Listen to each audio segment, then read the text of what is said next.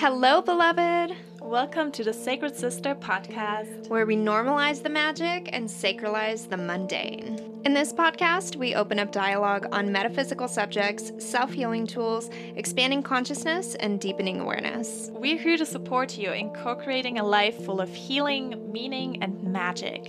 If you are brand new here, welcome and hello. We're so excited to have you here. If you want to know more about what's come before, season one was great for building foundations on spiritual practices. Season two, we focused on relationships, and now we're in season three. The season of the Empress, where we open deep dialogue with conscious entrepreneurs who are spearheading their sacred mission. We have an amazing lineup this season, so make sure that you subscribe if you haven't already. Now, a bit about us. I'm your host, Britt, a self study entrepreneur, personal transformation coach, and content creator. I'm prompting you to come to know the self more fully because when we can acknowledge who we are as unique individuals, our potential to experience life gets a whole lot more interesting. And I'm your host, Hannah, a life beyond the veil coach, priestess, and astrologist. And I guide you to unleash your source powers, leverage your inner blueprint, and sync with life's algorithm to manifest your wildest dreams. Because, hey, we're multidimensional beings playing this game of life. Let's make it fun and magical. We are so grateful that you're here, and together, We're here to serve as your Sacred, sister. Let's dive in.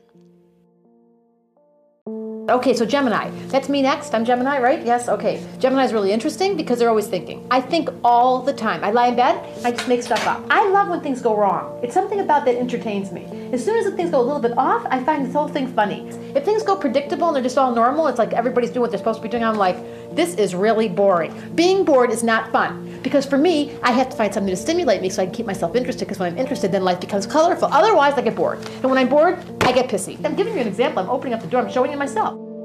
I'm sure a lot of you are like, what the heck did I just listen to? And the answer is that is the Gemini traits video from Debra's YouTube channel, which is how I first ran into her about five years ago. Debra is the first, I want to say the first person in my life who really introduced astrology to me in a way that actually sparked my curiosity.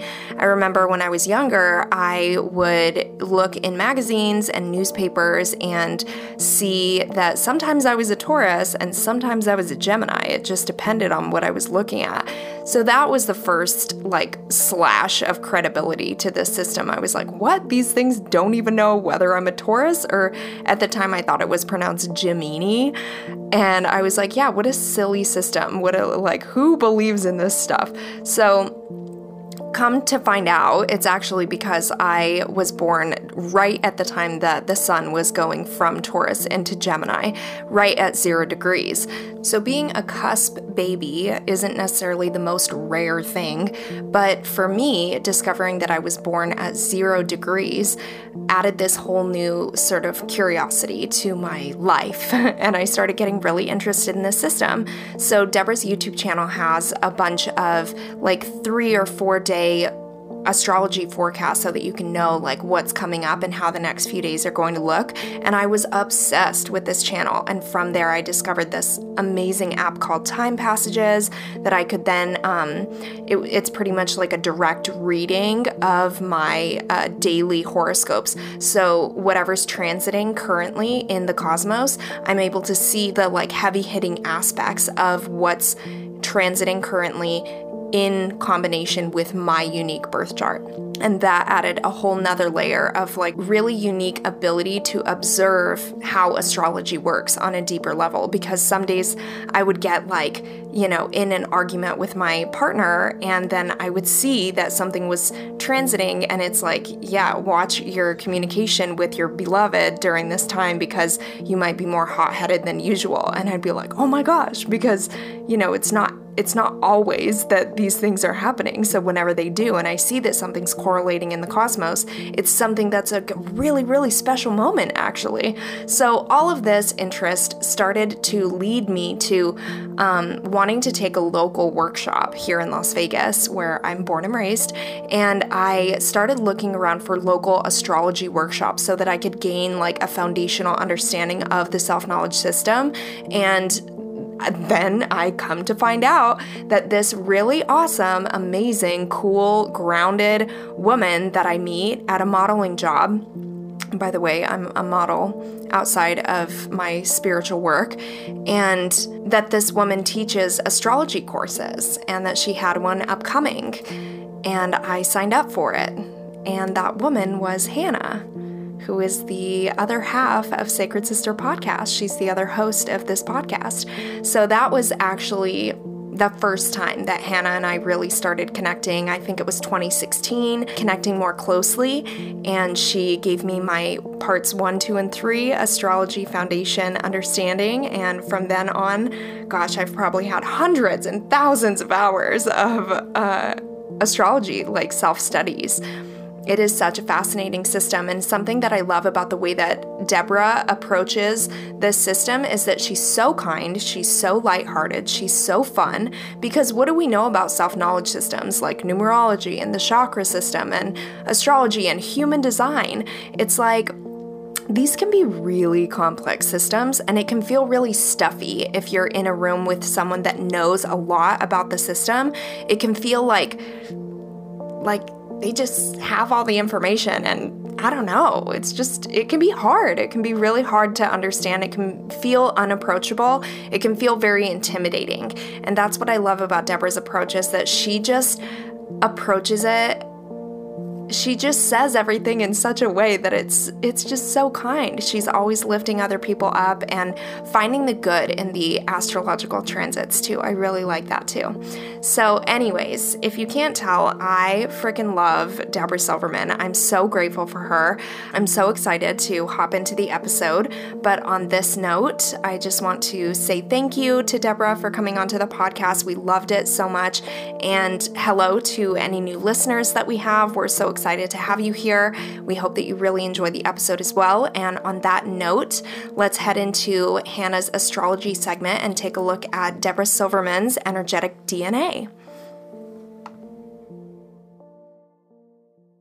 Hello and welcome to the astrology segment. I'm your host, Hannah. And so today we're going to look into Debra Silverman's blueprint. And I love looking at the charts of each of our guests because it reveals so much about their own inner archetypes and personalities and how they were able to manifest and leverage their blueprint in this lifetime.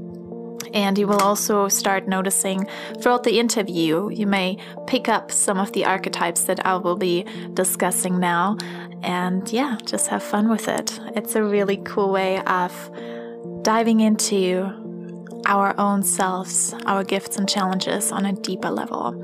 So, just as a little extra note, obviously, this is not going to be a deep astrology reading because of time.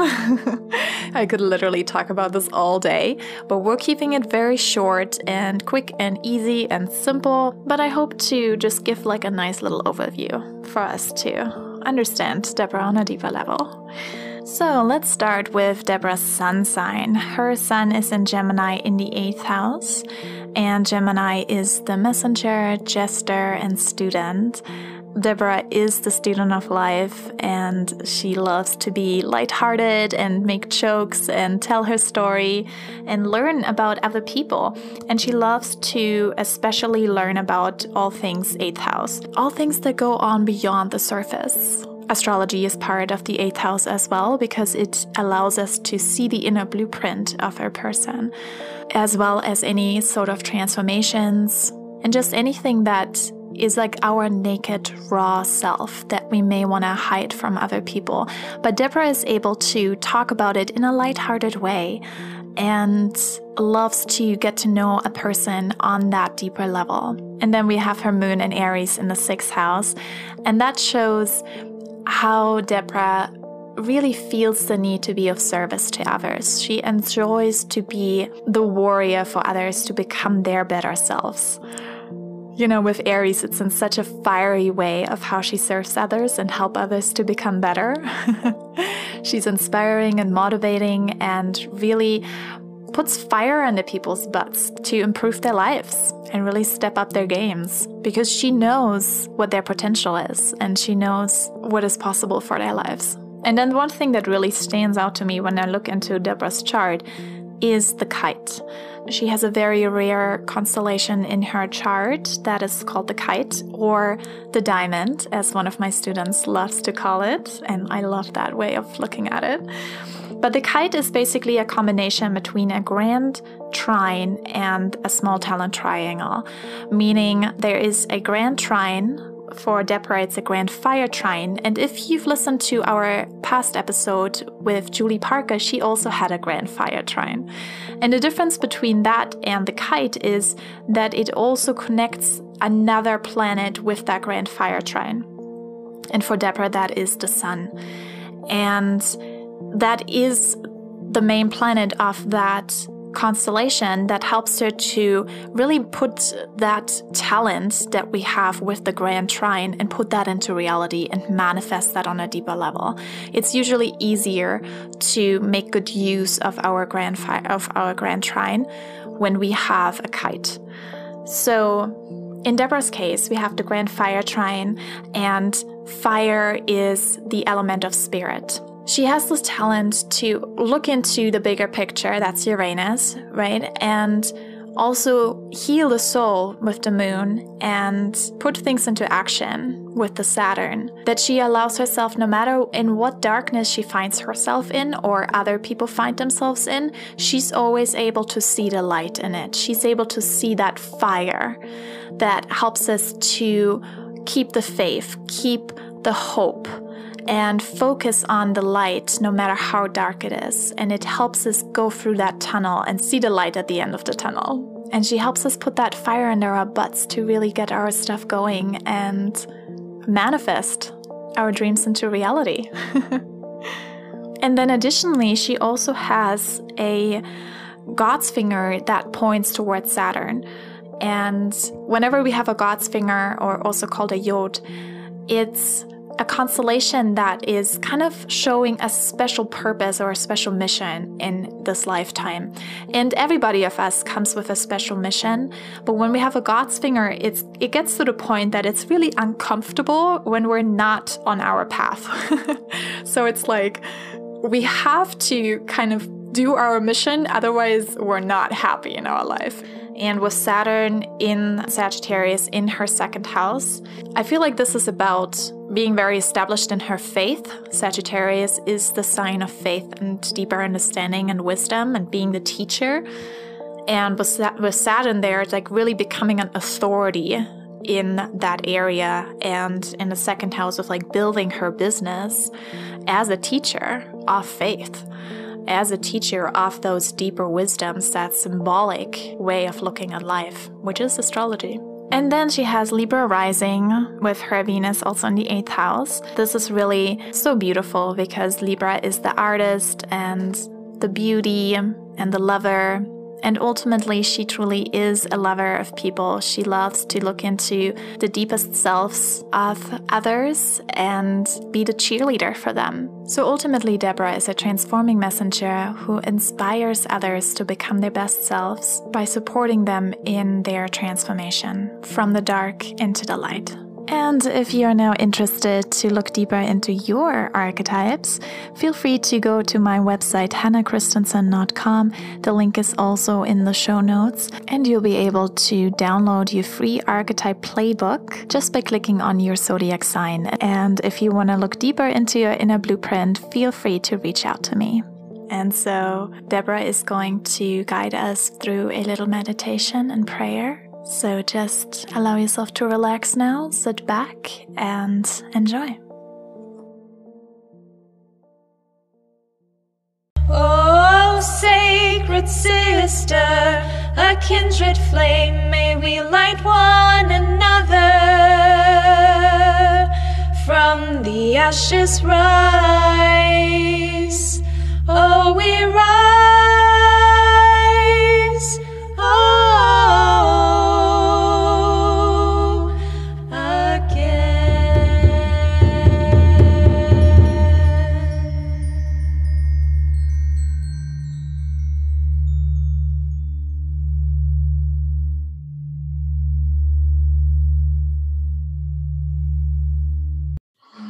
All right. So, whoever's listening to this, stopping time is always a good way to begin. Just taking a few deep breaths to come into the moment and let the sound of my voice be the guide to allow your mind to take a seat. So, we enter into this wonderful exchange. There's women, women everywhere on the planet right now. We are sitting amongst a circle of women. Imagine that in cyberspace, there's no limitation. With our eyes closed, there's no limitation and we embrace our heart and hand it into the center of our circle. Imagine we were sitting in a big circle and everyone literally just put their heart into the middle of the circle as though they were holding it in their hands. And we introduce ourselves to say, This is a group of women or beings or whoever's listening in this moment that want nothing more than to say, My heart is open and I'm willing and available to allow life to have her way with us in this next hour, in this next encounter, as my voice, our voice becomes one. May we know how to use the words that flow to be uplifting, to be a blessing, to be a healing. And while we're doing this in an exchange together in this group setting, in this moment, may it continue. May our words fall softly into places that your body or your heart needs soothing. So, with an open heart and a mind that is expansive in the name of this wonderful gathering here in cyberspace that has no boundaries, may we begin to open up and allow Spirit to find her way, his way through us in this next encounter. And continue to know the art of slowing down time, taking a deep breath. Let's do it letting the heart soften, the mind open, and spirit is welcomed to use us to provide an uplifting tale, words, gifts of sounds that will begin to offer to all of us the universal quality we all long for to be heard, to be seen, and to be understood. And so it is. Aho. Mm-hmm. So it is. So it is. Thank you so much, Debra. Hello and welcome to all of our listeners. We are so excited to have you here today. Today, we're going to be opening up deep dialogue with astrologer Debra Silverman. So, if you haven't heard of Debra before, Debra Silverman is part astrologer, part psychologist, part comedian, and all real. Over the past 40 years of her private practice, Debra has helped thousands of individuals achieve emotional health and wisdom based on their unique personality and the four elements water, air, earth, and fire. Debra's mothering approach to understanding people has earned her international fame and admiration. And as a personal piece, Debra is the very first person that introduced me to astrology, probably about five or nearly I want to say, wow, nearly six years ago on her YouTube channel. I'm sure a lot of you are familiar with her YouTube channel. She does little uh, astrological reports every couple days. And she said something in one of those first videos that I watched that totally changed my life. She said, Keep being you because everyone else is taken. And that gave me such a new, as someone who came from an identity crisis for the majority of my life, her saying that with such a jovial spirit like oh my gosh it it changed my life y'all. So if i knew that debra was going to be on this podcast today a year ago when we started i don't even know if i would have had the courage to show up to this project. Debra it is my greatest pleasure. I've been buzzing around the house all morning just like a little bird and i'm so excited to have you here today. Thank you so much for sitting here with us. That's so sweet. If someone would have told me 40 years ago that I would be a name that people would associate with funny astrology, I would have said, Really? I was being trained in clinical psychology and trying to pretend to be normal, but I've given up on that. And now I have become a name that is obviously, we, we're up to like 8 million hits on those funny videos, just the funny ones. Yeah, yeah. People, people really have done what you just said, realized that they could be themselves. And that's the gift I bring, job accomplished. I'm so happy. Thank you for letting me be one of your voices. That's so beautiful. And I feel like um, you you were just already saying it like you didn't even know you had no clue that you're gonna be uh, you know having a name of the funny astrologer of the part comedian and astrologer and psychologist and bringing it all together so i want to know like how did it all start for you this is always the story that we love to hear from our guests and how did you become who you are now how did it start I think, you know, maybe this is true for all anyone that's listening. It's I always say there's two distinct kinds of people. Some people are in the pursuit of why they're here and it becomes a lifelong confusion. Like, I don't know what I should be doing. Am I in the right job? I wonder what I should be when I grow up. I changed my relationship. And they go through a lot of that. That wasn't me. I knew at the sweet age of 10, it's such a funny story. Mm. Looking through the Detroit newspaper where the cartoon section was, there was an astrology option. This is like, we're talking about ready, 1967. I'm dating myself in the Detroit News, in the comic section, was an astrology option where you could send your name in and they would send you some kind of, I don't even know. I was so little and I only learned, remember in school when you learned how to put your name and then the address and then the city and then the zip code was like the best thing for a little Gemini. Like I can make an envelope and I can send this out. So I did it. I was, I was so, I remember being so little and it was like the coolest thing. I, I didn't even understand. I didn't even know what it was.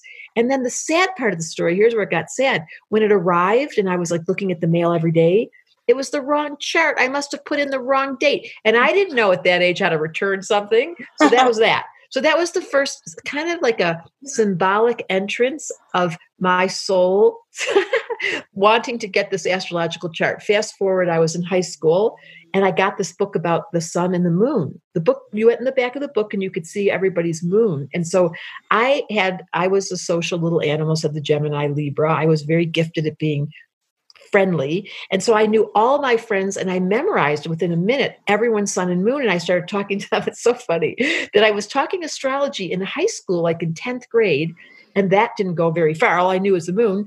And then finally, I met an astrologer who was a triple Gemini when I was 20 and it was a random occur- occurrence. And I invited her to my family's household. It was a Jewish holidays in September. I had met her at university. She came home with me, and I had a table of people that were in my family that looked like Woody Allen would not have changed their outfits. Like they, they were little Jewish people. They were all super duper characters, and I called them the Loud family. They all talked at the same time. It was hard to see. And there she sat with her ephemeris, and she went around the circle to all these characters my mother and my father and my brothers and my grandmother. And I was like, what just happened? She described them. It was shocking. So we got in the car to go back to school after the holiday. And I said to her, Can I, can you teach me what you just did? And she was like, Sure. And then, funny enough, within that month, she had to go across Canada. I was in Toronto at the time, across Canada for a three day trip to get her to Ponoka, Alberta. And she offered to drive with me. And I said, Yes, I'll drive with you under one condition. Will you teach me what you did that night? So two little Gemini sitting in a car, me taking notes. I drove her crazy. She kept saying, she kept saying, Debra, there's books in the back. You want to read? I was like, no, because I have Mercury and Taurus. I'm an auditory learner. I was like, just keep talking. And by the time the trip was over, honest to God, I drove her nuts. I went, I had a little notebook with colored pens in the car, the sun, the planets, the sides, the houses. Where does it go? How does the aspects? What's the and literally, it's embarrassing to say, but that was my only teacher. And then fast forward, I just started doing readings because I was obsessed. and I borrowed everyone I could meet with this book called Do It Yourself Astrology. Like in the back of the book, it showed you how to write a chart and figure out their birth time and what they're rising. I just made the whole thing up and I got the right answer. And before I knew, people kept knocking on my door. And I went to graduate school promoting and paying for it with all the readings I was doing because I was clearly built for the job. Well, that was a long story, but the short answer is clear. Destiny was like, Debra, you're going to come with us. Isn't that crazy? But not yeah. everyone has that story, and, and, and I have children, and I and they, I know it kind of annoys them that I've known what I wanted to do my whole life, and that's not true. As you know, everyone listening, but that doesn't mean it just means that this lifetime you are either going down the road and having to figure out where to go by figuring out where you don't want to go. Mm-hmm. There's a lot of ways to learn from this planet. Or you came in with a really strong true north, in which case it's a little bit of a burden because It's like Sting saying, I love, I have a good friend, Sting, and he said he had to be a singer because he couldn't do anything else. I thought that was so funny. He was like, I couldn't get a job. But it is true that there's there's a certain quality of destiny that calls your name. And if you're good at it, it's a little hard to stop. And so once I, I've never ever stopped playing astrology. I mean, I don't think a day goes by. This is a funny thing to say because here I am in my mid 60s now. I don't think a day goes by that I don't look at the stars, consult the energy of the day, consider what's going on astrologically with the person I'm sitting next to. I've always wished there was a tattoo on someone's forehead that you could only see if you were an astrologer. So it wouldn't interrupt your facial structure, but if you were astrologer, you'd walk up and go, "Oh, great! I can see your Jupiter and Gemini at three degrees. It's so funny." We're, but they don't have that. Totally. Oh my God. Wouldn't gosh. that be so fun? It would be so fun. Um, but you know what's happening now? I see a lot of um, like necklaces or like bracelets being sold. Tattoos. Tattoos, even. Yeah, that have the birth chart on yeah it's coming. it's coming i know and that's exactly what this episode is about. Before we ask this next question i just have to say okay so i have i don't know if you were wound up being able to pull up my chart but i have sun mercury venus and jupiter all in gemini in the 11th house. And just like one of the biggest things that drew me to you was this like I, I realized that I didn't really know Gemini energy until I think I found you and it helped me so much being able to like really self-inquire and be like you know what? This is who i am. This is totally who i am and i'm not supposed to be anyone else. So it's been helping me to embody just by literally you showing up. Isn't it that like classic saying that you have no idea how you could impact other people's lives just by being yourself? For some people it's a cliche thing that goes over their head and they don't give it that much girth or like meat but it's oh, it's just so true and i just have to say you are such a refreshing um, Gemini, so such a special energy. I'm so thankful. And you know, I, I, have had many Gemini say that to me. It's interesting because I've never had the problem. Like I, my Gemini, it's not as strong as yours, but my Gemini's never been inhibited to be. I mean, I could never control her. Like the kid in me, there's no off button. So it's like if you said to me, and I, I, lived in London, England for a while, I used to go to dinner parties and I was like, uh oh, I can only do so long before the Gemini comes out of the bag. and so, I, I, like, I, I can only not say shit. Like, uh oh, this isn't going to work. And especially if you give me a drink, that's bad. So, so I had, to, I realized many years ago, like, there was no off button and I couldn't be trusted. And then other Gemini, so many have said to me, You've given me back my freedom to be myself. But I'm like, how did you ever not work? How did you, were you ever not able to do that mm-hmm. off the wall, especially you with Moon and Sag? How do you not say shit? I don't know. I don't have the off button. I'm better now. That's not fair. I'm much better now as a grown up. Great. But the question. Gemini, the Gemini energy is pretty untamable. Did you feel like it was controlled or that you were self conscious about it?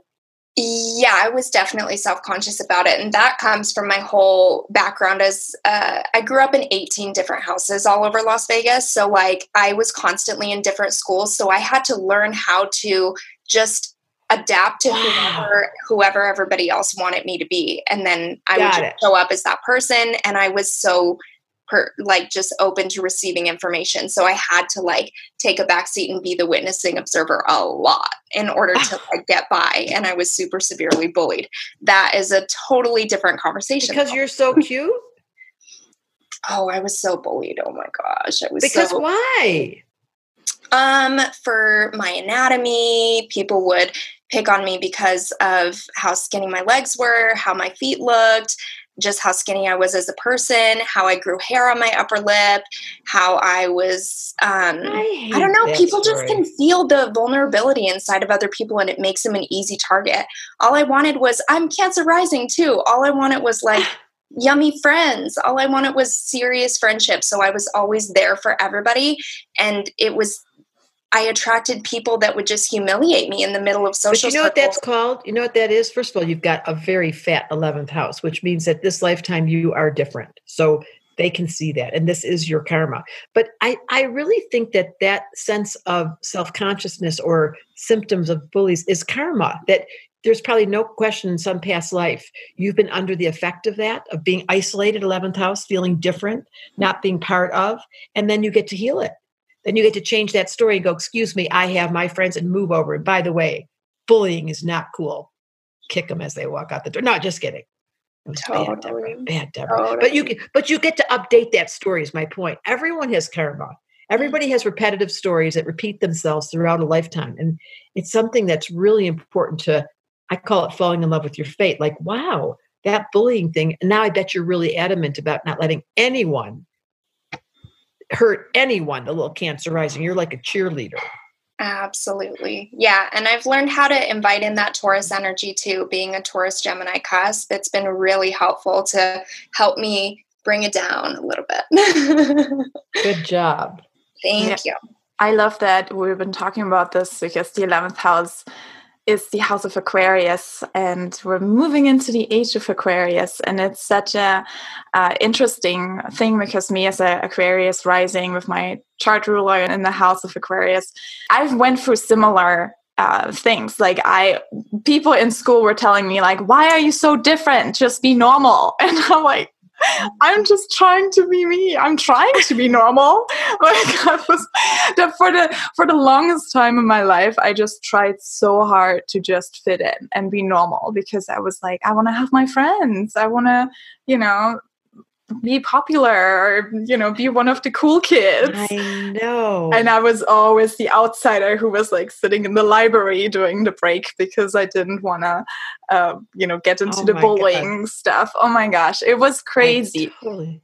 yes it, this is a universal thing for anyone and this is so obviously in the center of our conversation today in that prayer we did for all the people that feel separate that Mhm. look at others to compare and wish so much that they could fit in or that they had a group of people that they belong to to realize that you are the leader to make that happen. You cannot wait for others and that normal is just a setting on the dryer. There is no such thing as normal and and once you reduce yourself to the attachment once you reduce once you let go of i need that you just start giving it. So i become the you know the group team leader. Like my job this life wherever i go is to say okay you guys we're going to feel like i make them feel like family because i've had the same dilemma. I think when you're interested in this conversation of astrology you are separate because you're staring at people. Like what do we do?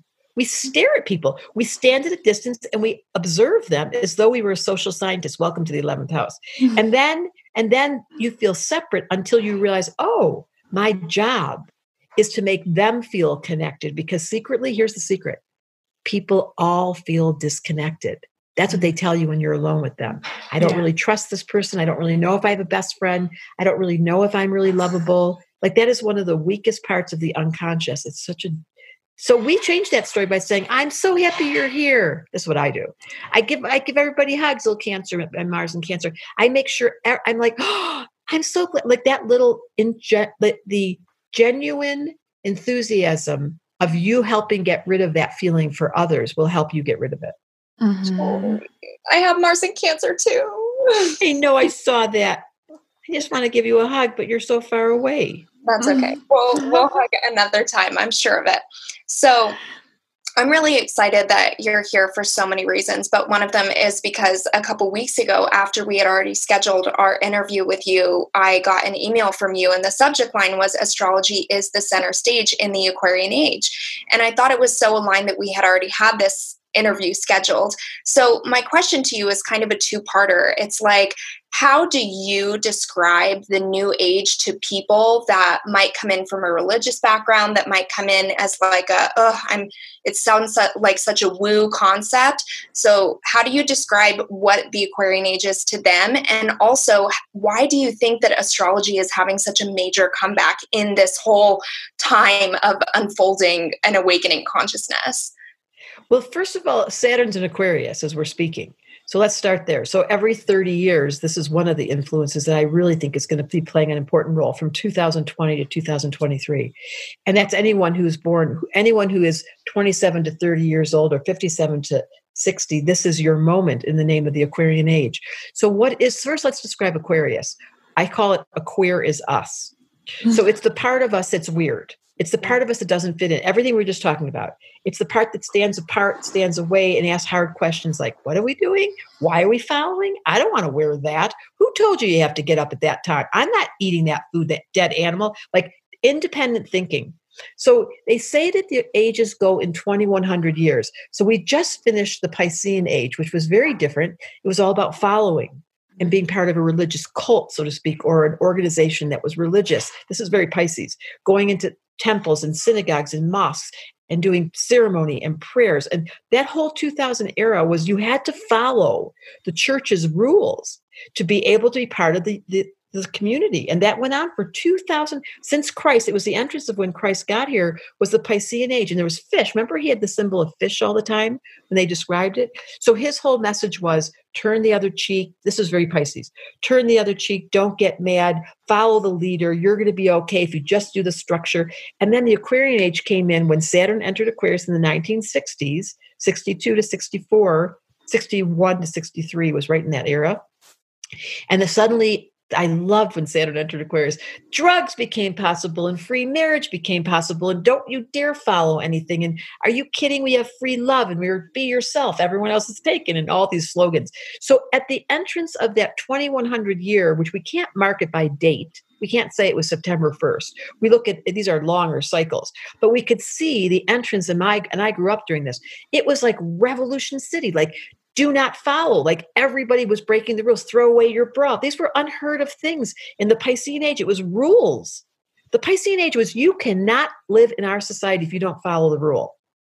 And if you did leave the group in the Piscean age, you had nowhere to eat, you had no community, you had no safety, you'd be banished. So there was no freedom. You choosing who you wanted to marry for those 2000 years was out of the question you were given assignments then came the aquarian age i'm not getting married and by the way i'm bisexual and i'm going to get a whole bunch of tattoos and i'm changing my sex like what so the aquarian age began with the entrance of a radical departure from the acceptable norms that were put in place by a pisces who was trying desperately to keep control over our evolution well, it didn't work, by the way. The Piscean age failed. He was trying, if we use Christ and Buddha as the example, they were trying to say, Would you all shut up? And love. Well, that didn't work. People got very angry and they fought and they completely missed. Now we're in the Aquarian age, and here's the entrance. Are you willing to let go of what your family, your society, your your mind is telling you is right and wrong and redesign with the experience of feeling separate and alienated and even bullied because you cannot follow so, everyone listening to this, you are outside the box. You are in the new era. You're writing your own rules. It's all about technology. Welcome to Aquarius. We live on Zoom. We don't have bodies anymore. Aquarius sign is of the future, it's non physical. It has the liberation of being able to say, anything goes. I am open minded to letting cyberspace become an intimate exchange right here, right now inside a crazy button pushing electronic machine. And look at me, I have headsets on. You guys can't see, but I'm a spaceship driver. This never, I couldn't wear these things five years ago. We couldn't talk astrology as women 50 years ago. There were no women astrologers ever. This is the Aquarian age. There was no acceptance that you wouldn't get married. You were a spinster and you were left alone and you were weird. Now, anything goes. So I'm going on for a little rampage here. The point being, in the name of the transition is very, very awkward. We're in a very uncomfortable moment because it's just literally 40 years of a 2100 year cycle. We're one second in. And we are pushing away everything that came from before. You're not going to follow. We're not being told what to do. You will not tell me religion's the centerpiece of my world. You will not let society dictate to me. I will not live with an inequality, an injustice. This is unacceptable. So the, I'm a humanitarian that says we are all in this together. Pisces goes, Oh my God, you're talking so loud. This is dangerous.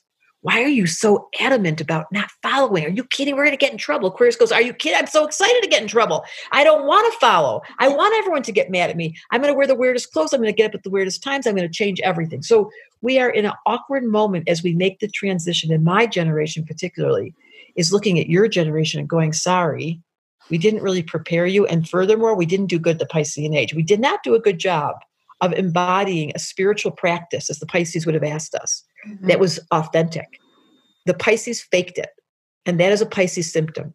The Aquarian's going, I am never, ever going to pretend and go to church and sit in there and act like I'm interested ever again. Ugh. So we are now up against that radical departure without a new form. But the Aquarian always knows what they don't want.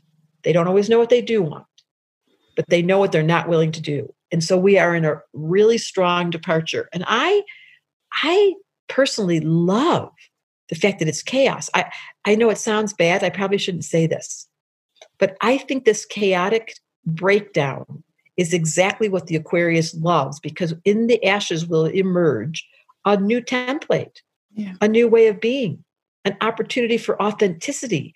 What is astrology? It's describing you with so much permission that you have no shame, guilt, self consciousness about talking too much, about not talking at all, about being a neat freak, about being a mess. Like those qualities are now said, you can be yourself. And you know what? From the point of view of spirit, Aquarius, I love this. Aquarius says, I want nothing more than your weirdness. Give it to me. Like, really? Pisces goes, I'm scared. I'm scared. They're going to come and tell us we're doing it wrong. Aquarius goes, I can't wait for them to get here. We'll have a great conversation and I'll introduce a brand new thought and we'll change that old model. Who talks like that? I love it. Yes. What? I just wanted to add too for those of the listeners who are not aware of what the age of Aquarius means and that it's not just some mental um, thing that we made up, some construct, but it's actually like scientific. You can actually see it. can you explain a little bit more about that?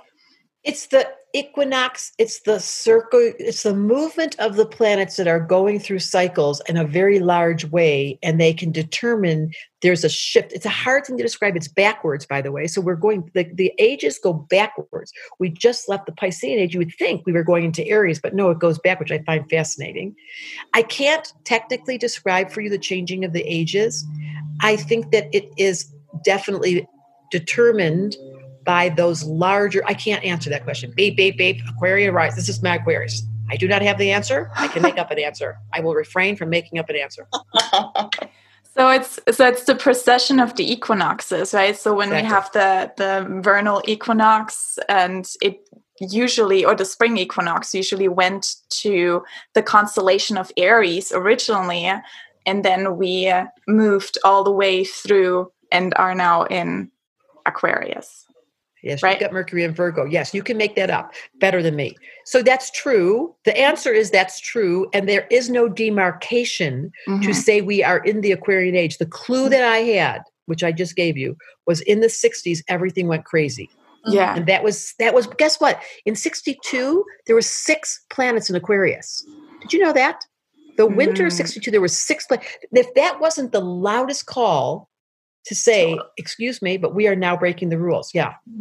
So yes, it is it is this it is this movement of the planets at the large. I love to think about it. If you get all the way out there back to Aquarius and you imagine the movement of the planets, that they are in fact affecting the collective zeitgeist on Earth. It's a wonderful thought. Yeah, and it makes a lot a lot of sense. I feel like it's like a time. It's like universal time.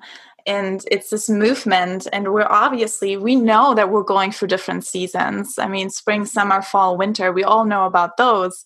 And that is influenced by the sun.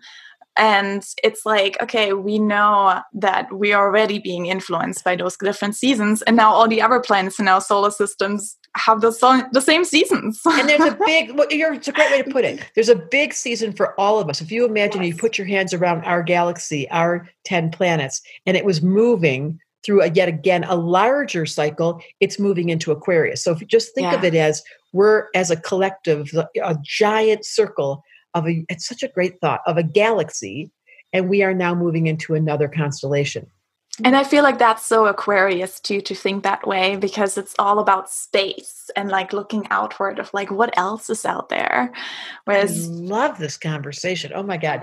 if I think you know to bring it back home, if if we and this is back to Aquarius, if we knew, and this is especially true of our moment in time, if we knew that everything was being organized by a higher, more like a brilliant intelligence, because anyone that knows astrology knows it's Mhm. airtight. It's a magnificent, beyond the mind's capacity, beautiful matrix that's airtight. If we all knew that, we would know that everything was included. And therefore, what is going on right now on Earth, as uncomfortable as it is, and as scary as it is, is right on schedule. And it is, in fact, the movement of a larger cycle that is, infor- it is forcing us into evolution. And if I had to simplify our whole existence, every one of you listening, you are each an evolutionary exercise to see if your soul can refine, can continue to grow, to keep your mind open, your heart open, and allow this lifetime to be one of the most refined experiences of your soul's evolution. If mm-hmm. everyone asked the question, What does my soul want me to learn in this lifetime? What did I sign up for? What was the agreement I made? How can I promise myself, not from an ego place, but from a soul place, that I will fulfill the agreement that I made by therefore facilitating the whole collective's movement? God, you'd see how important you are as a cute little person to mm-hmm. contribute to the matrix by you creating a very profound version of yourself. Are you ready to connect deeper with your intuitive powers, feel confident in your decision making, and manifest your dream life and business with less stress and more flow? If you are a heck yes, I got something for you the Moon Manifestor membership.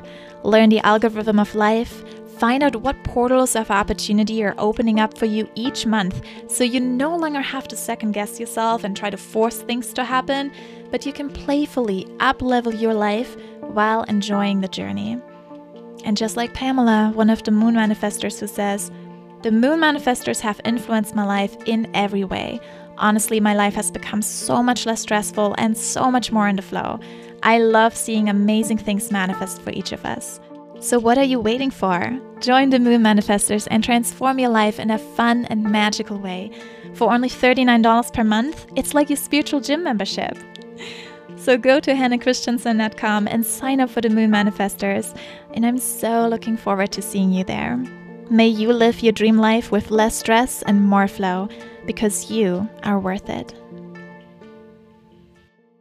How can I promise myself, not from an ego place, but from a soul place, that I will fulfill the agreement that I made by therefore facilitating the whole collective's movement, God, you'd see how important you are as a cute little person to mm-hmm. contribute to the matrix by you creating a very profound version of yourself. And that's what I did. I spent my whole life trying to be my unique Debra Silverman, and I'm getting better and better at it as I get older. I'm not kidding. Yeah. Mm-hmm. Now, I, this part, I just want to tell all of your audience that are millennials, it's so much fun to grow up. Mm-hmm. It gets so much better when you're older. You're not yeah. worried. You're not self conscious. You don't give a shit what people think. It's fun to get in trouble. You're not worried about them coming to tell you you're bad. You're like, great, I like being bad. You're sassy. You're like, I'm so sorry I was sassy. Not really. yes, that's such a beautiful depiction of that Aquarius energy. And I feel like for us, because we're moving out of the Pisces into the Aquarian age, for me, I feel like we're right, right on the cusp between the two. Totally. So, so this is why we're still seeing such a such a big focus on Christianity as well, you know, the big following around yet. Christianity. Exactly. And a lot of people actually go from New Age to Christianity back to the Pisces Pisces age and it's been very it's been very interesting to watch that development. And i feel like right now we are in this very special moment where we actually have both of these ages merging together. And I feel like whatever great year that we are in, whatever great age that we're currently in as humanity, it helps us to ascend. It's almost like this is your guide to ascend. Mm-hmm. And right now, we can ascend in two different ways. We can ascend through Pisces or through Aquarius. And it's like a very unique moment in time where there's not just like one rule that you got to follow, but it's like we can we can so choose. Beautiful. And what would we take? This is a great question. I'd never asked this before. If we look behind in the Piscean age, what could we take from that era into the next era that would be wisdom because we've just spent 2100 years and, and what you started with today in this podcast is a prayer that's very piscean the piscean age was you had to do ritual and you were bound by the rules of the church and you had to follow but not anymore but we could still take i love ritual Mm-hmm. I love doing prayers. I love burning incense. All of those old traits that came out of the Piscean age, you're so right, are right here as we walk into the aquarium, what would we bring with us? I love the Christ story. I'm a Jew. I think he was an enlightened Jew. I, I, I find him, I wasn't supposed to like him because my family didn't like him. because when you're Jewish, you're told not to follow that particular religion. Of course not. You're Jewish. However, I've always seen, like, what a great story. He loved us so much. This is very Piscean. Yeah. What do you love so much that you would give your life for? That's a Piscean yes. question. Because Aquarian's like uh, Aquarian's like fuck off. Uh, sorry, can you swear here? Yes. Oh yeah. Aquarian's like fuck off. I am not going to give my life for. Don't you dare tell me what I should do. And the Piscean's like, wait a minute. They're watching us, and we're doing this for all of us. And you're not just one individual, Mr. Aquarius. You're part of a collective. So when you change, you're caring so much. We all get to be together. And the Aquarius goes, oh my god, I am not doing what you just told me to do, but it sure sounded good. Yes, to love so much, said Christ that you would give your life in the name of the evolution of the species. Mm-hmm. That would yeah. be my highest aspiration, that I would make my life so. I hate to use the word sacrifice, but I'd be willing to give my life in the name of the evolution of our species because I love God, life so much that my little ego's cute and it's not necessary. That's Pisces. Mm-hmm. So, what a great question. I love that. Hannah, what would we take from the Piscean age mm-hmm. into the here and now as a respect for that which came before us, standing on the shoulder of our elders, and we would say, Thank you. You taught us what it was to pray and chant and meditate and go into temples. And while it's not happening anymore, we don't want to leave behind the mm. sacred practices that were handed to us. That's so beautiful. And the unconditional love I feel like yeah. that's like the that's like the highest light of Pisces is this unconditional love and the ability to forgive even when there is like really bad stuff that was happening. But just this unconditional love knowing we are all one. Mm-hmm. ultimately we are all coming from the same source. I feel like so that's just love and we can take that into aquarius because I aquarius wants to create this new evolution this new community. And when we take that unconditional love with us that's when we can build that new structure for generations to come that is, has the foundation in the piscean age because we've learned that lesson. But just as you were saying we didn't do such a good job because we followed a man-made religion. It wasn't even what jesus was um, you know teaching. The christianity jesus wouldn't be a follower of christianity. I'm pretty sure he wouldn't be. Oh, no he would not. He would not. Absolutely not. He'd be so, drinking wine wanting to have a party. He was more of a rebel too and they kind of took that out to make it fit into the piscean age and make it fit into all that system. And i feel like taking that um, the good stuff of all of that with us mm. and creating that new foundation in the Aquarius age is the most powerful thing that we can do. Mm. I feel like I've been loving just like sitting back and listening to everything that you two have been saying for so long. I love that question too, and started thinking like, I feel like we're in this really divine place where we are realizing that the responsibility for our own uh, quality of life and happiness is our own. It's completely our own. We're having to realize, and this is where I bring in the Pisces stuff is is learning to do ritual that are resonant for us, learning what your own resonant spiritual practices, and yeah. literally being able to discern and see the trends because there is a commercialization of a lot of spirituality. That always happens to popularize and when things are being popularized, and it's fine. But we're able to see that and we're able to discern where we stand inside of that and whether working with crystals um, or having the incense or working with cards or doing the journaling we're able to discern why we're doing it and like whether it has a potent meaning in our lives. And um, quick story i just have to say i facilitated a workshop at this uh, transformative music festival in February called the Gem and Jam show. So mostly I, I was excited because I was teaching a workshop on imbibing your crystal with deep intention and working deeply with this new relationship you were cultivating with a specific crystal. I asked everyone to bring the crystal they were hoping to work with. Very, very excited as crystal work has been some of my most transformative, most grounding work ever. And I show up and there's like 20 people and not one of them brought a crystal. And I was like, huh, that's fascinating. Okay, so let's see. And we go around, and like pretty much everyone didn't necessarily have any sort of grounded understanding or foundation. Like a couple people did for sure. And the people that did really knew about crystals and they worked deeply with them. But I was so astounded. And I left that with my eyes wide open, like, wow, this is a really important conversation. Yes, we see crystals everywhere now, and it's become a really integral part of a lot of spiritual conversations. But when you actually ask and inquire, like, how is that tool working for you in your life? What are you doing with this? How are you utilizing this precious piece? Do you know where those are, uh, at, or were they ethically sourced from someplace? Are children mining these crystals?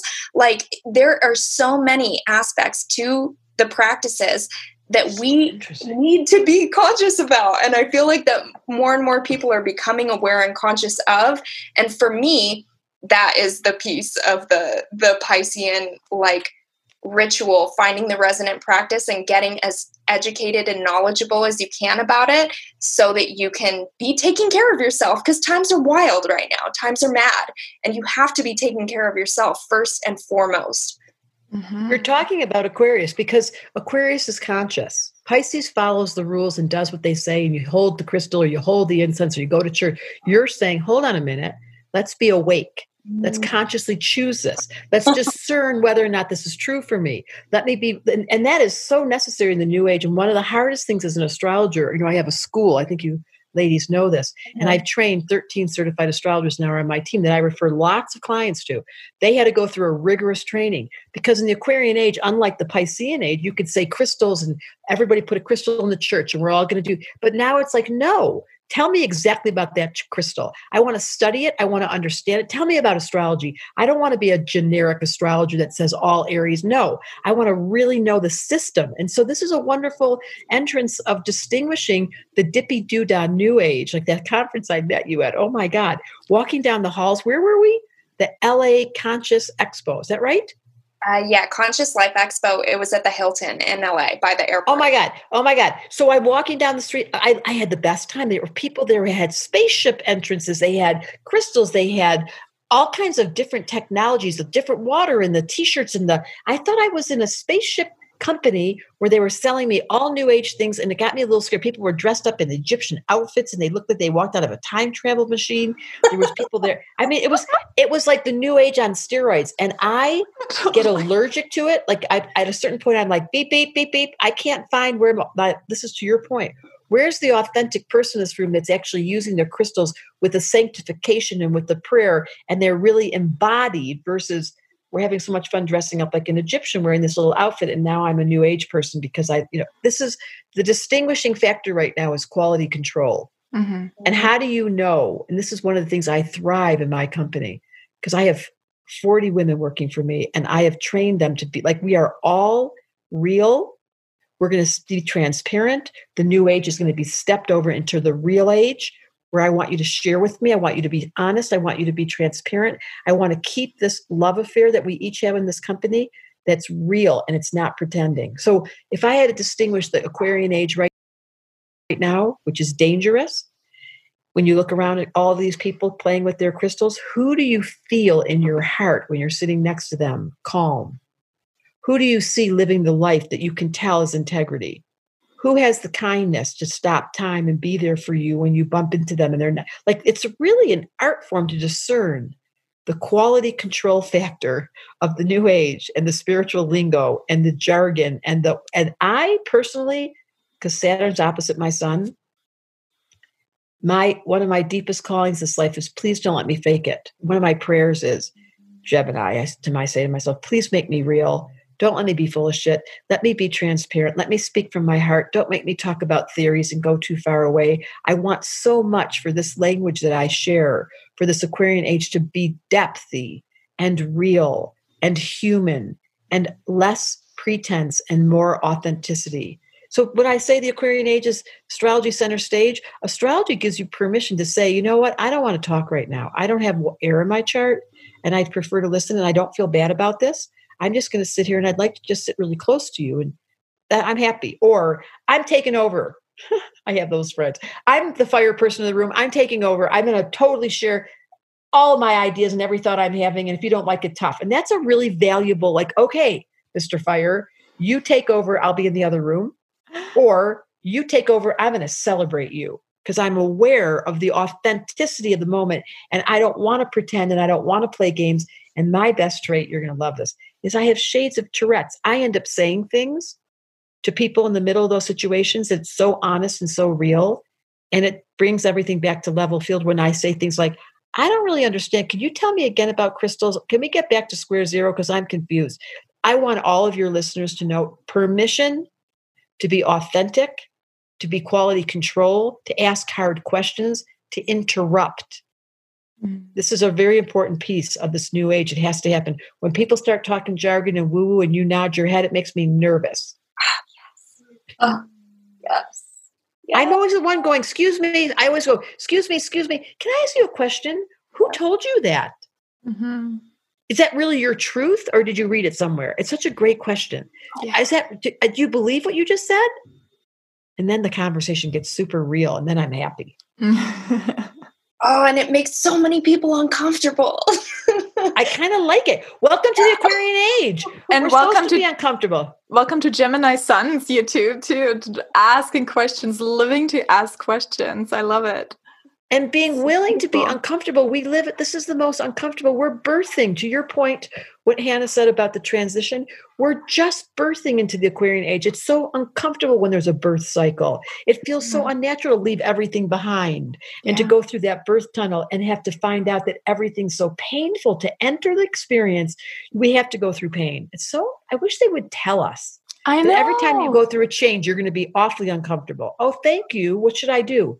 Deep breaths, prayers, know who your family is, make sure you can tell the truth, cry. It's okay to be depressed. Why? They never tell you any of that. Mm-hmm. And we're in the birthing process, and you have kids too. So we know, like, right before it's being birthed, it's the hardest. oh my God. Oh, how about during the birth? Hello. Yeah. Yeah. Like, while you're screaming and yelling it's like that's like the transitioning phase that where it's like the ring of fire basically comes up and you're like oh wow i really need to breathe deeply through this right now because this is intense. But you also when you wouldn't if you didn't know that you're birthing something imagine how scary that would be. Well that's where we are right now. I, we don't yeah. realize we're giving birth. If they just would have told us that 2020 is the entrance of the birth canal where it really starts to hurt yes so don't think something's wrong i always want to tell people this the millennials it looks awful and it is awful and I am not going to pretend and play the game called New Age. Everything's perfect and you created your own reality. It's all working out. No,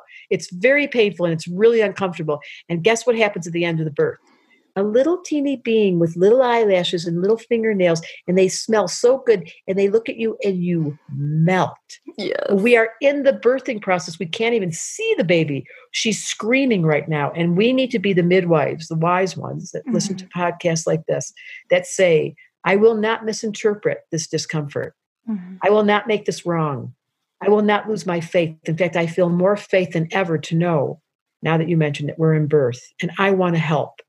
So and what does it take for me to help? You got to be yourself because the only way to help, the midwife says, I've been, I love the midwife. My next life, I'm going to be a midwife. The oh. midwife says, everybody sit down. I got this. Mm-hmm. She's breathing. I know exactly what's happening. It's uncomfortable, but we are not creating drama at this moment.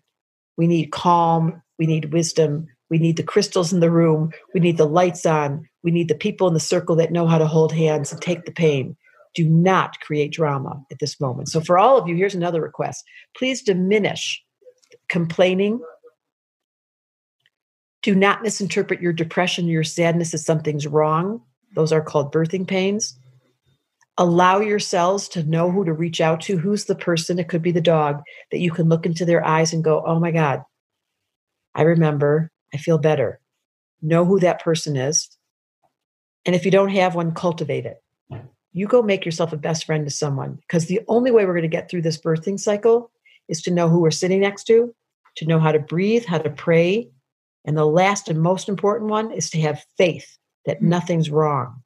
Absolutely. Oh my gosh, your faith pieces just now have rocked my world. I woke up with a from like a dream. My mom passed away last year, and it's been a divine piece of unfolding for me. She was Sagittarius sun with her sun in the fourth house, and my moon is like directly where her sun was.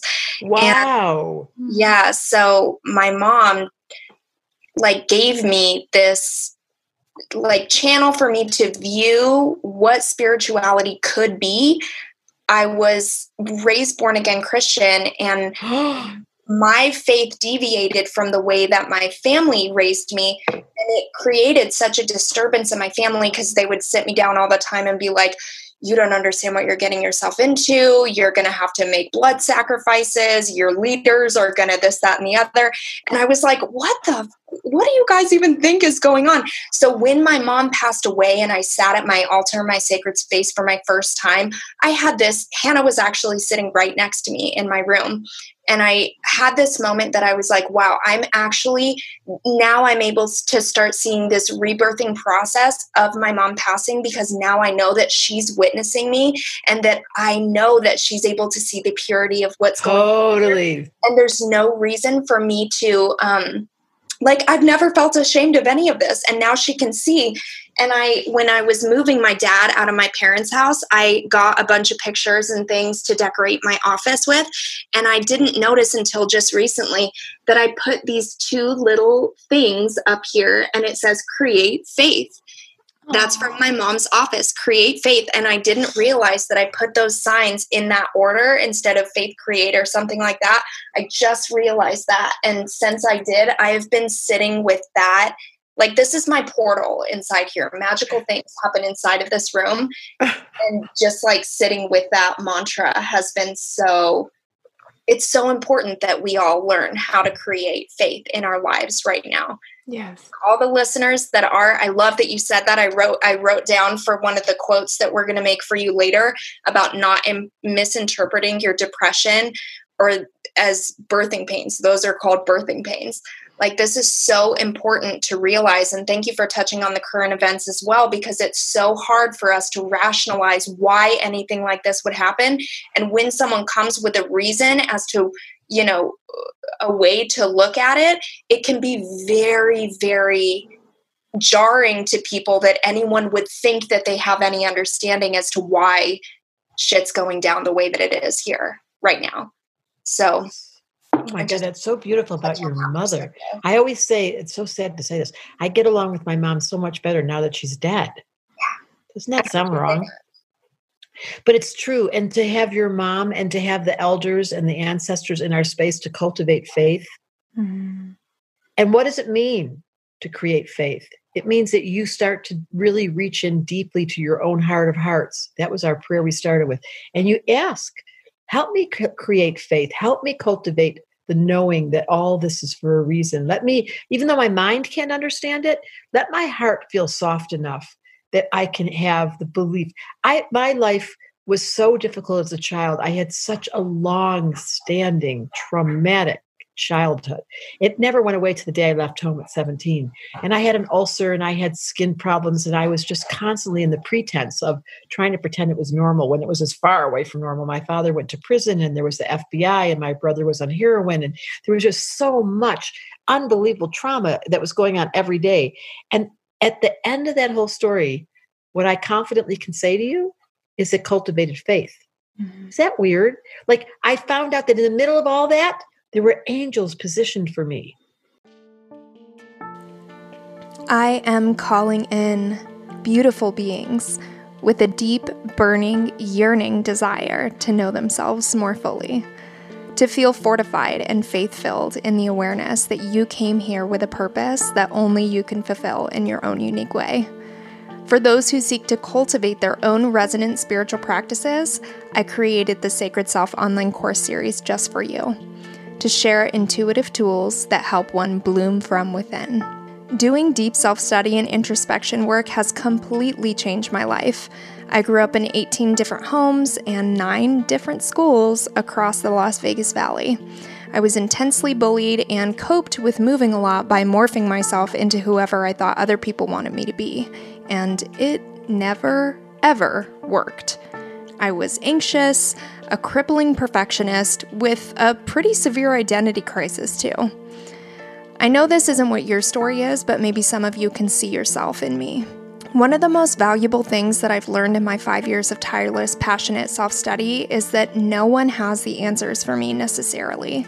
That in order to transform, it's my job to prioritize the time that I need to sit with my gifts and my triggers, my stuff, myself. In the three part Sacred Self series, I guide you to create a sacred space for sitting in self reflection. Invite in devotional gestures by creating a candle of presence, and gain self awareness through self study, utilizing Sacred Svadhyaya, a journaling practice. I had a client tell me recently, Wow, you know, I never really realized how much I glossed over the concept of self acceptance. It's really like the most important thing. My sentiments exactly. When we can invite in the awareness that maybe, just maybe, our challenges have come as learning opportunities for us to grow wisdom and strength from, our lives begin to change, no matter the challenge, no matter the hardship. If this feels like a resonant step for you, I invite you to join me in the Sacred Self online course series. Use code SACREDSIS for 20% off when you purchase the three course bundle. Visit the online course tab on britlinlabeouf.com to enroll and remember, you are the healer you've been looking for, but are you giving yourself the time and space to do those deep dives? What I confidently can say to you is a cultivated faith. Mm-hmm. Is that weird? Like, I found out that in the middle of all that, there were angels positioned for me in the nick of time in someone else's house where she made cookies when I'd walk into her house every day, her Karen Dunn's mom, and we'd sit down at dinner and I'd be like, "What is this?" So in the middle of the trauma, in the worst of circumstances that never went away, there was a haven just to the left down on Oak Park Boulevard that I found out there was a place called Oh, Faithful honorable, kind people. So I want you all to know this no matter what the trauma is, no matter what the storyline is, no matter there is somewhere where faith is waiting to find you. Mm-hmm. And you have to have eyes open and a prayer in the front of your mind saying, Can you show me how to have faith?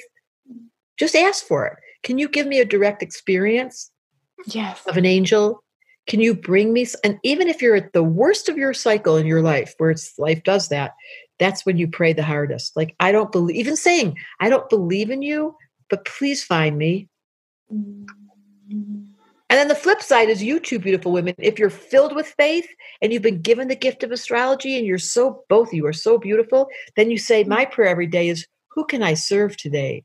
Mm-hmm. Who can I share my faith with and hope it's contagious? Like what you said at the beginning, Britt. Like, how can I let myself inspire another to say, everything you're going through has a reason. I promise. I know it sounds so new agey, but mm. everything you're going through, I promise you, your soul's orchestrating this. And by the way, your soul, I hate to say this, but it's true. You probably heard this. Your soul's a slut. Every experience it can have. It doesn't care if you're fat or you're thin or you're ugly or you're pretty or you're rich or you're poor or you're single. Your soul's like, oh, we're going to have another experience. So it once you give your life over to your soul and you mean it and you do your prayers and you say, please use me, please bring me to the highest level of evolution. Let me be of service. They go, really? Mm-hmm. And you can add, make this soft, make it gentle. Don't hurt me. I don't want to be woken up with a loud, loud alarm clock. I did that prayer many, many years ago. I said, stop screaming at me. Send me a memo, give me a little note, put it in my body. I'll listen, but don't hurt me anymore. Yeah. And they stopped hurting me. And when we start listening to those little signs, we don't have to attract huge things coming to us. it's so true. And when you don't listen, they scream at you. Yeah. Another another prayer you guys could take from this class, this this session here today, this podcast, is let me learn gently. Mm-hmm. Give me the gift of my awakening with the kindness. You know, you can make up your own prayers all day long said the Piscean past life memory of that age. Ask for what you need and then be prepared for a miracle. Mm-hmm. I swear it really works. And that's the beautiful way of combining Aquarius and Pisces with like, let me awaken Aquarius, but let it be gentle and kind, Pisces. Very good. Yes, that's exactly right. And you can ask, you guys, everyone sitting here, you can ask your dead relatives. I love that Brit's mom is here now. And and you can pretend they're in the room. I swear my dad, look at this is hysterical. Here's my dad. He's mm-hmm. been dead for 22 years. Tomorrow night I light a candle for him. He's sitting on my table. I always say to him, Dad, go get a life. I mean, really. Dad, he's floating around. Okay, here comes her mom. They're in the room. Yeah. Oh, I'm so excited. Look. Oh my God, I love her. Yeah. She looks like you so much. I know. Oh my God, that's so sweet.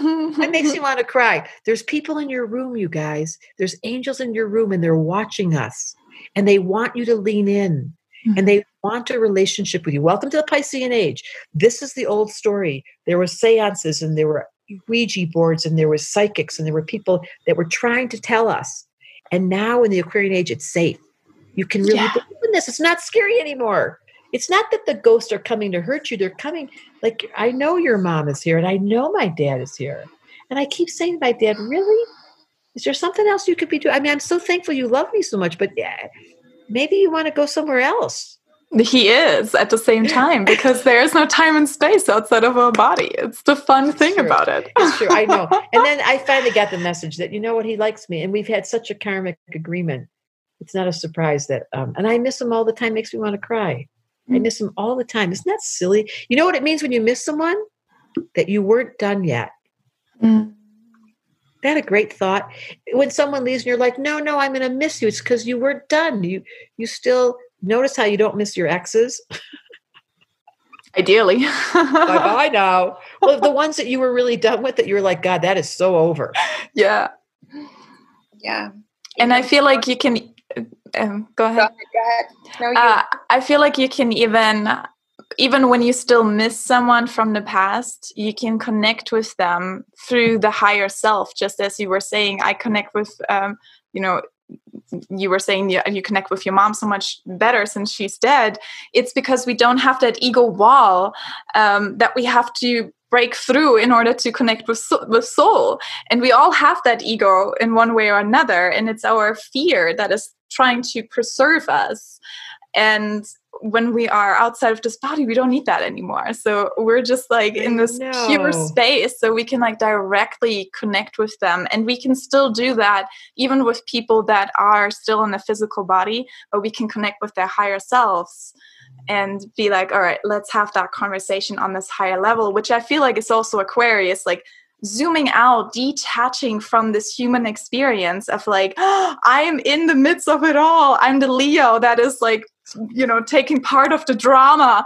Like we're on the opposite side now. We're on aquarius where it's like let's detach from this human experience yes. and look at it from above and be like all right what's the big picture here? What's really going on? Who are we on this multidimensional level that we all live on and this 3D reality is just one of so many others. And we don't have to just connect on that level either. It's just so stubborn, this reality. Do you know about my book, The Missing Element? Because in the book, the whole book's about what you just said, Hannah. It's mm. about turning on the observer. Yeah. And looking back at your life and yourself with the compassionate voice that says, Oh, from this distance, I see my cute little ego and it's not so cute.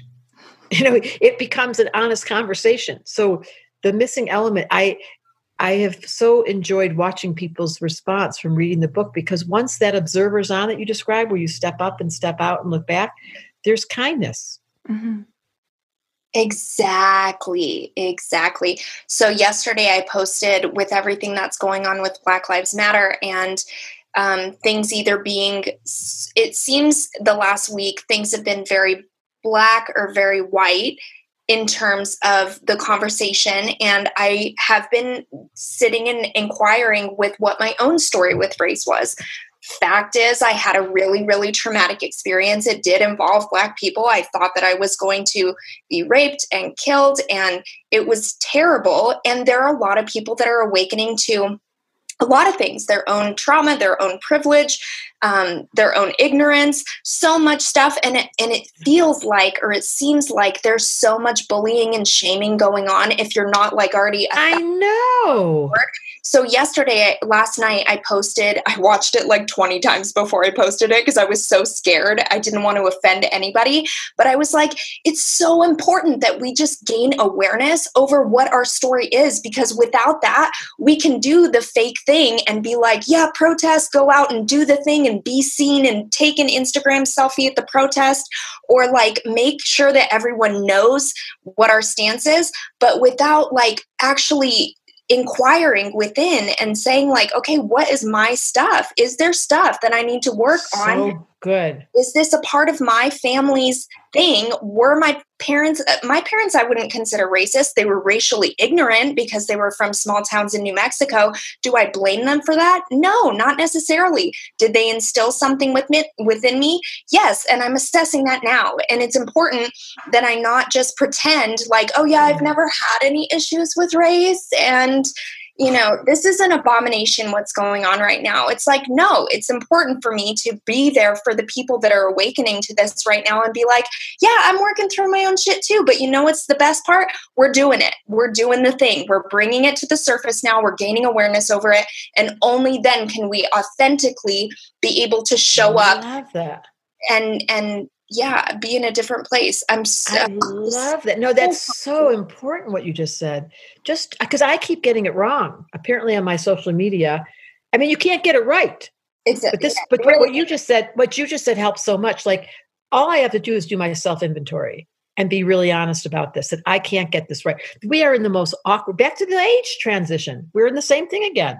We're in the the same thing with bullying. It's the most awkward thing in the world to know what the right response is in this lifetime yeah. to get it right when we are so awkward and we're so uncomfortable and we're so basically as human nature we're basically mean i mean if you if i can own the fact I, I just stand still you know what i do as soon as i feel confused this is another piece of wisdom said the 60000 year old woman i stand still but I got in trouble for not saying anything about this whole thing on my they were like, you can't stand still now. You have to say something. I was like, uh-oh, my way of dealing with high stress is to stand still and witness. And I got shit. Totally. And my whole team, they started, oh my God, I was like, this is almost funny. Because I just stood still watching how funny it was. Like this one had this opinion and that one had that opinion. That one got mad at me and that one didn't get mad. And that one's, I was like, oh, this is funny. We are in the middle of uncomfortable transition between the Aquarian and Piscean age, and we don't know the right answer anymore. Mm-hmm. Exactly. I think that's such a potent piece. I've done the exact same thing and I consider myself a communicator. I'm on my social media creating content all the time, constantly talking. And when this whole thing happened, I I needed to take a back seat. I was so curious to know how it was going to be Me too. And now and now I've real it's like I'm realizing more and more and more with the death of my mom, with how everything in 2020, it's like it won't stop. Things are just constantly happening. And what I've come to realize is that when you can be aligned in your own truth, when you are standing authentically, you know where you're at, even if it's not perfect. Most of the time it's not gonna be. But if you know what your truth is, you're unshakable because it doesn't matter necessarily where other people come from, where other people think that you should be. It's easy to see other people's perspectives and perceptions and understand that they don't have anything to do with you necessarily. You're like aligned with your truth. You know who you are. You know what you're working on. And like that's all that we're really have to be doing here. We're we're doing our best. So it's so true just be aligned with yourself. If that's the answer, then I feel like I know exactly what to do. And for me, it's being quiet. But that got oh, I got so much shit. Like I, like, what was the right thing to say? Forgot I'm a Gemini. Like I'm built for this job. And my answer is don't say anything right now. Oh oh. yeah, such a funny thing, and the expectations that other people can put on you too. it's almost like yeah the, and and how comfortable are we with being uncomfortable? Because this is a very uncomfortable conversation as a yeah. white person. And and the fact that i grew up in detroit which i can't even say out loud because i feel bad even saying it. And that i was because then i feel like oh really? Just because you were brought like I, I, everything i say i feel the, the other voice come in to yeah. interrupt me and make me feel like that was the wrong thing to say. Yeah. But the truth is i have always been deeply, so deeply affected by the injustice of racial discrimination. It is probably the deepest wound. I don't know why. It's one of the deepest wounds in my human psyche is I cannot believe that we don't see the truth of someone's soul yeah. by looking in their eyes. I cannot understand it. I don't care.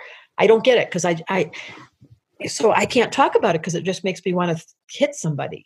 Like, can't you guys stand apart and just close your eyes or open your eyes and look into the eyes one of the other and realize we're all in this together and we're all awkward and, and we all are genuinely trying to learn love. Please don't get mad at them if they can't do it yet. Yeah. Yes. Yes. And it's so, so beautiful, like you said that. And it's so important to to realize that that we're all part of the same source. We're all individual and different and beautiful and unique in our expression. That's the Aquarius. But at the same time, we have that Pisces of like, we're still all one too at the same time. It's and so funny. really so bringing the two together. Really, yeah, you really are. I've never thought of that before. The marriage of Aquarius and Pisces. Okay. Do you know? And this is we have to go. I know, but in um in astrology, when you learn your progressed moon, which I'm about to produce a series about, it's so important to know when the transition happens because when the progressed moon changes from one sign to another there is literally what like as you described the two windows open at zero degrees the last progressed moon has still got its scent in the room and the new progressed moon's entering with the new scent and there's one moment where they're hanging together which yeah. is not unlike where we are right now yeah. with the aquarian and pisces and in that moment in astrology when you see the between 29 and zero degrees of the transition when the progressed moon begins to move and this is an indicator that astrologers use to predict it's a very very clear indicator and i'm doing a series i can't wait to get it out um, when that transition happens you really do feel a radical change, not unlike when the Aquarian and Piscean age start to shift. There is like this, it's like almost crisis like energy mm-hmm. because you can't manage these two different winds. They're cross currents and you're not settled in either side. And so you're allowing yourself to be in this discomfort, uncomfortable, moving target. And and it's happening to me right now as we speak. I'm at 29 degrees. My progressed moon's about to enter Leo. Mm. Thanks for mm-hmm. noticing. Mm. But I I feel the discomfort. And so let's just complete with the, that prayer we started with. May we keep our hearts open. May we know what it is to let the mind surrender its lack of understanding of what we wish we understood. Like accepting that there is a time in this evolution of our species that is so complicated in its transition, not to be mistaken with anything's wrong. And when you drop into faith and you know there's a greater intelligence far beyond what we could comprehend, you know we're being held. And you know to let there be discomfort, to let there be awkwardness, to let there be self consciousness with a deep breath. There's a way of accepting the birth as a magical moment, including the pain, because we have faith to know at the end of this movie, you'll be sitting heart to heart with that which created you. And you'll bow your head and say, Thank you for this lesson. I've learned so much the good, the bad, the ugly, all of it. I am so grateful. Do you know why we live forever? Because it takes that long to say thank you. Thank you, thank you, thank you. What a gift to be alive at this moment. And what you guys are this was amazing interview. What a gift to be alive in 2020 and mm-hmm. be on a podcast with sacred women talking about astrology inside of a computer with a headset on. Like who makes this up? Age of Aquarius. It was so fun. Thank you so much, Debra. This was amazing. This was so much fun. I want to listen to it again. That was so fun. I know. We well, will soon. while, while that prayer was going on, I was thinking back to so many topics that we traversed today. I was like, wow, did I say that? Did this And thank you for your all your concrete examples, Brittany. That's a really great way to teach. I really appreciate that you t- brought it back home and mm-hmm. talked about your body and the bullying and the experience. Because every time we do a real life experience in, in light of our this great conversation, it makes us all feel like, wow, if she can do it, we can do it. Yeah. Oh, such a such a beautiful gift. Yeah, I've been taking a lot of speaker uh, workshops and webinars on how to tell a really great story. And you did, you really did, yes. And so you guys all know about the book in the school. Do you know about the school twice a year? I only teach twice a year. In January and September, we have a six. It's a six week class once a week for an hour and a half, and you learn astrology in bite sized bits. And advanced astrologers take level one. You don't have to take level two if you're an astrologer, but it's a personal transformation entrance because I'm a therapist. We use psychology wrapped up with astrology. So you, there's only 10 people in the room, you're on Zoom, they've studied your chart before you got there with me. Mm-hmm. And the mentor, the teacher, and you take this dive into what's my karma? What's my life lesson? What's the nature of my elements? How do I deal with my stupid internal dialogue? oh, so cool. Yeah. Or any of you want to. Yeah. And the other thing you'll be so excited about, you guys, I just started a library with all of my videos. It's it's called the starcommunity.com. And it's it's like I think it's $200 and you get every single video from where's the houses what's the planets what's the progressed moon and what and so if you all want to learn astrology for basically for free you can join the star community. And I think it's just starting next month where, yeah, it's a lot of fun things coming out of Debra Silverman. Yes. Thank you so much for offering all these. We have our little links all lined up for all the offerings that you have, and we're going to be putting it in the show notes to let everyone know. Perfect. You know, teacher. We're so, so grateful to have you on the podcast. And before you leave, we have three little tiny questions that we ask every Okay, I love three little tiny questions, Gemini said to the Gemini. Ding! So these obviously can be a shorter format. So, what does sacred mean to you? Mercury and Taurus took me a minute. Um, to me, sacred means that I have an intention to empower or imbue into this moment a holiness, a mm-hmm. quality of presence that comes from beyond this physical plane. And I invoke and I beckon. And when I create a sacred space and I have intention coming from my priestess, the world becomes magic, just like that. So I do a lot of sanctification in creating sacred space wherever I go. Mm. Beautiful.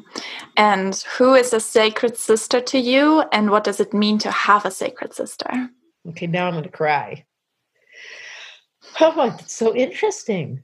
I have a best friend of 30 years who I talk to every day, and she has held my heart as though it were gold. So she has shown me that's so funny. She has shown me across time that there's nothing about me that's not lovable mm-hmm. and that I have someone that has my back so I can face the world. Stands away from my kids, stands away from my partner. She is the person that I find as my anchor. Mm-hmm. Blessed be to that sister out there. Oh, so Gemini. She's Gemini. Oh, of course she is. what are some ways that you make something normal or mundane into something magical or sacred? I feel like you've touched on this. Did you ask a question about something normal? as things that people can see. I, here's the simplest thing when I do the dishes or when I'm cleaning the car or when I'm taking care of my kids and dropping them off. I play, I don't know if you know about Trevor Hall's music. Do you guys mm-hmm. know Trevor Hall? Live for Trevor Hall, live yeah. for Trevor Hall. Yeah, yeah. He's my son. He lives down the street. So, um, yeah, I put on music as a constant practice and I have incense constantly on. And those are the ways that I sanctify and make mundane things special.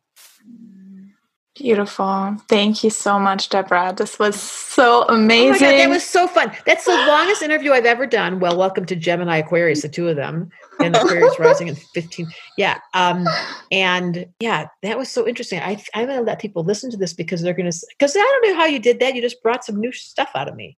Oh, if you want to do it again, I oh, like you so much. I like you so much. If you guys ever want to do it again with another topic, you just let me know. Oh, yeah. Awesome. For sure. We'd love to talk to you for hours and hours and hours. and we'll still have to meet up whenever you come to Vegas. Yeah, for a real life Cancer Rising hug. Yes. Okay, you guys, thank you. I'm way off my schedule now. It's so funny. Yes, yes, yes. Please have a really great rest of your day. Thank you so much. And we're going to be sending you um, the two uh, audio grabs and the video grab. And then we have some little quote things that we'll send you too. Thank you so much. No thank problem. you. Have a beautiful, beautiful rest of your day. You too. And we say thank you to our audience. Thank you for listening. I hope that you have taken some really good tidbits of this conversation today. So inspiring and motivating you to really step up in this age of Aquarius to be you, to be you fully. So, thank you for listening. Thank you for taking this time. And we'll see you in two weeks. Namaste.